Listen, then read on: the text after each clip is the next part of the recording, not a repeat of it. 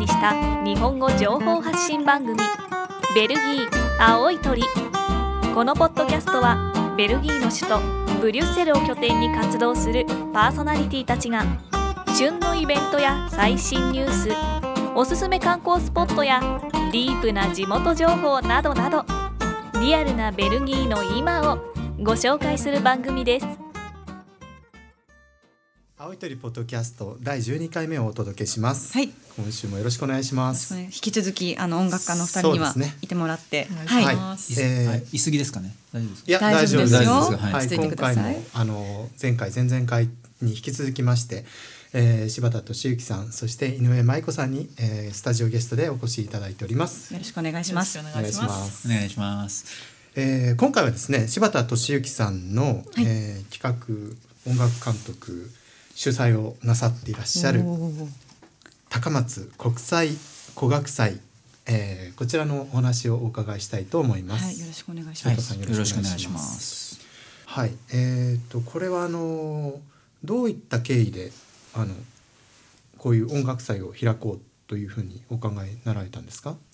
はい、あのまああの僕自身がやっぱりその日本での音楽教育機関で勉強することがなく、はい海外に出てきてしまったのでやっぱり家族があの僕の演奏会に来るってことはあの今までなかったんです。あ、日本はい日本で演奏会。あなあはありませんでしたややってないです。あ、そうなんですね。じゃあもういきなり外国でデビューみたいな感じです。そう、まあ、デビューって、まあ、あの海外ってねなんか日本みたいにデビューコンサートってなないから、はいい、つデビューしたのかもちょっとまだクエスチョンマークなんですあ、けどそうなんですね。はい、はい。まあ、でもあのまあとりあえずそれで、はいあのまあそれとは別にまあうちの家族でまああの本当にあのそ育ての親というかまあうちのおじいさんですね。はい、はい。あーがまあ高齢であのまああのちょっとあのなまあ前回というかまあ前回じゃないですね。何年か前にこうはい。帰国した時に、はい。あのまあなんかしてほしいことあるかって言ったらカニが食べたいなって言って。カニですか？カニかい？ごめんなさい。そんな、はい。そんなんそんなんでそんなんいつでもできるやんかみたいな。なんかまあまあなんかもっと、そうなんかもっとおもしなんなんかもっとないのかとそうなんかないんかって言ったら。ああそれやったらまああの一回あのとはい。敏之の演奏を生で聞いてみたいなって話になって、そうおですよね。ね。それがきっかけでじゃあちょっと企画してやるぞっていう感じだったまあまあそそれで何かせせなあかんなと思ってたんです。でそしたらまあ同時にあのまあ古楽の世界でまああの活躍する音楽家の友達がみんななんか日本で演奏してみたいなっていう話を聞いてたので、はい。まああのあの彼らにちょっとうち日本なんや。俺にに日本の高松っていうところに住んでるんやけど、あのちょっと来てみって聞いてみたら 高松ってどこやっていうなんかそのなんかすごい不思議な顔をされてそうですね皆さん東京とか大阪とかを聞いたことあっても、高松自身がねどこにあるかとか、あそんななんか面白そうだけどどこにあるのってなりますよね。そうでそれで「いやまああのうどんが美味しいとこやね」って言って。ああ、うんうどん部長ななんてねね。そうねうどんなんて別にヨーロッパの食べれるやないかいやでも讃岐うどんはちょっと違うねんそう美味しいですもんね。もうあの私柴田さん実はちょっと知ってるんですけど、うどん部長って呼んでて、あのフルートを延べ棒に持ち替えてうどん打ってもらったことが何回かあるんですよ。か形状は似てますよね。うん似てます。まあ、まあ、一一緒一緒ですよねなんかでもフルートでやってみたらって言ったらそれは嫌だとおっしゃってたので、まあねフルートでは打てない。打てない。打たない方がいいですフルートではね打。てない、まあ、あ穴たくさんあるしね小麦粉中入ったら楽器ダメになっちゃいますもんね。は いそうそうそういやいや商売道具をそんな広げすぎですよ広げすぎです。はいじゃああの戻っていただいて。はい、あの話戻ります。はい、戻しますね。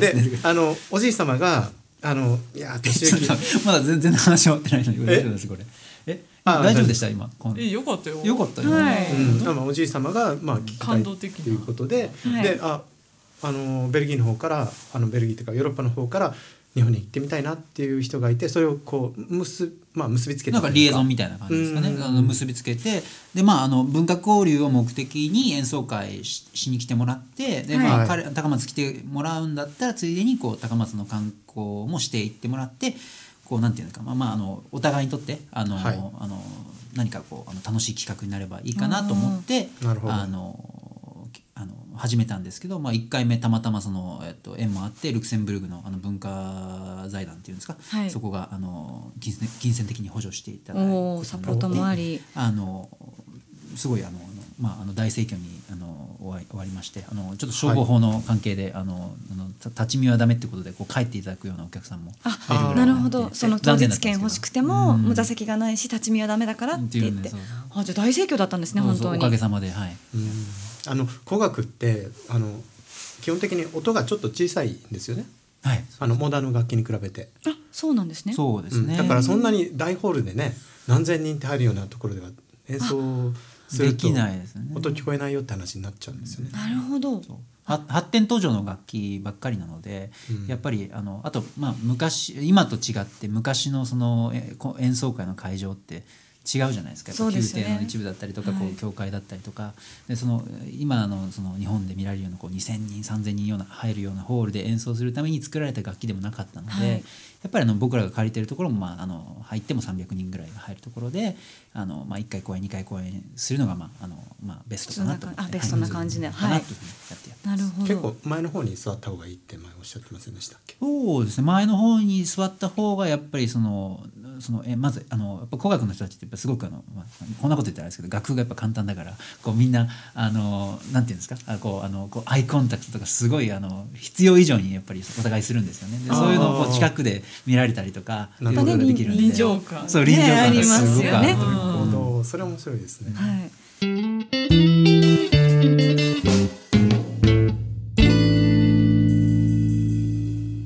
はい、ではあの2018年の高松国際古学祭の、えーまあ、詳しい内容などちょっとお伺いしたいなと思うんですけどもまずあの日時と場所をお伺いできますか？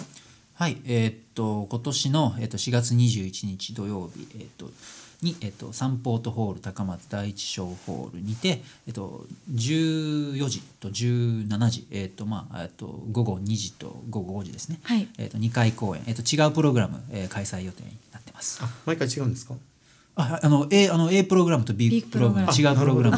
なるほど違うあのものが聞こえる A プログラムは地元の小学生のリコーダークラブをあのプロの,、えっと、この今回あのメインゲストでいらっしゃるイル・ガルデリーノさん、えっと、ブルッセル拠点にされてあの活動されてる、はい。あの古楽のアンサンブルなんですけど彼らとこうあのコラボさせたりとか。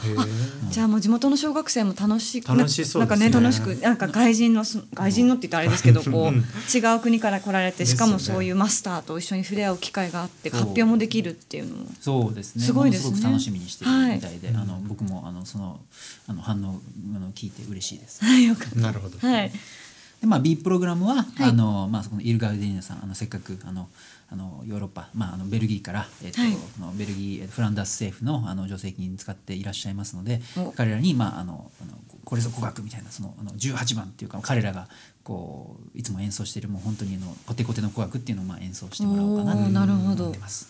はい。はい。高松で古楽の演奏会が開かれるのっていうのは、まあ、まあ今回ね2回目っていうことですけどもあまり機会ないことなんじゃないですか？そうですね。やっぱりあのアマチュアであの古楽が好きな方集まって小さな演奏会されてるっていうことはあのあったみたいなんですけど、はい。その海外からあのプロの方を呼んできてで地元の例えば小学生だったりとか、はい。あの地元の演奏家の人たちとこうコラボしてえー何かをイベントをするってことは今までなかったじゃあ本当に全く新しい試みでかつ皆さんもうワクワクして待ってるんじゃないですかね。そうですね。やっぱりその実行委員会も、あはい。の実はあの音楽家の人っていうのはあの僕とあのもう一人、えー、とオランダであの徳島出身であのすごく活躍しているあの七条恵子さんっていう方なんですけど、はい。その2人だけでそれ以外は皆さんあの、えー、と新聞に新聞記者だったりさんだったりとか普通の、えっと編集えっと、あと出版社に勤めてる方、はい。あとデザイナーの方、はい。映画監督の方銀行員の方みたいなそういう形であのあの音楽家じゃない人があの実行委員会にいることによって、はい。こうあの音普段音楽を聴かない人でもこうあの聞きに来てもらって楽しんでもらえるようなイベントになればと思って、なるほど。すごい素敵です。はいはい前回のプログラム面白いですよねこれ。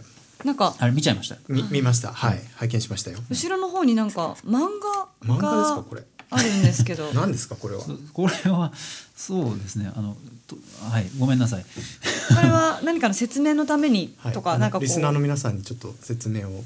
あいやあのはい。なんか一応書いてあるのがそのオルフェウス私発音が合ってるかわかんないですけどオルフェウスはい。オルフェウスの嘆きで漫画家のロイヤル君江さん。なんかという方が書いてらっしゃる。これはこうなんかベルバラ的な感じの。ベルバラ。そうそうベルバラをイメージにちょっとあのあの2まあページでね、まああの第1回はそのあのパスティッチオペラって言ってあのいろんな作曲家のオペラの一部をこう継ぎはぎして一つのストーリー作るっていうその昔はよく行われてた今でいうそのメドレー集っていうんですか？ああのはいはいはいはい。そんな感じのあのプロあのプロジェクトをやったので、はい。あのやっぱり絶対にはい。高松のお客さん、うんまあ、ストーリーわかんないだろうって。みんなあのイタリアとイタリア語とラテン語で歌われてるのでそうですよね。れはわからないので、はい。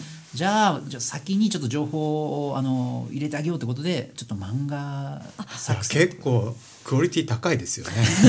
あの少女漫画っぽいんですけど、はい。すごいなんか、でもこれだったら本当にこうたくさん文字読みたくないわとか、なんかウィキペディアで調べてから行った方がいいのかしらなんていう人もこれで読むともうさらっとね読めてあこういうことを歌ってるんだこういう背景があるんだっていうのが分かるので。わかりやすいですよ分かりやすいです。そう。絶対にね、いやなんか語学って本当にアカデミックな印象ってあるじゃないですか。どうどうどうしても。そうですね。それをなんかこうベルバラ風の漫画と一緒にこう味わうっていうね。はい。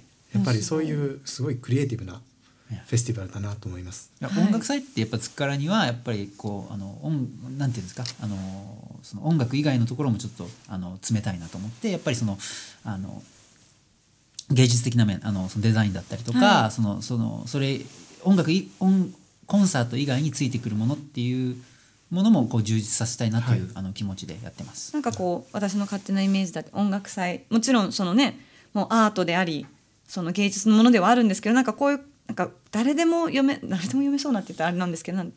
こう入り方の入り口にこう漫画があるっていうのはすごく珍しいような気がして面白いなって思いました。はい。はい。そうですね。はい。はい、ではあの番組の最後にですねあの柴田敏之さん演奏の、えー曲を一曲。はい。はい、そうですね。えーお送りしたいと思います。今年中に CD が出ますので。出る、はい。じゃあその曲名などを教えていただけますか？はい、ゲオルク・フィリップ・テレマン作曲の、えー、とタワフル・ミュージックから、えー、とリコーダーと2本のフルートと通奏低音のための40奏をお送りします。はいはい、どうもありがとうございましたあり。がとうございました。ありがとうございました。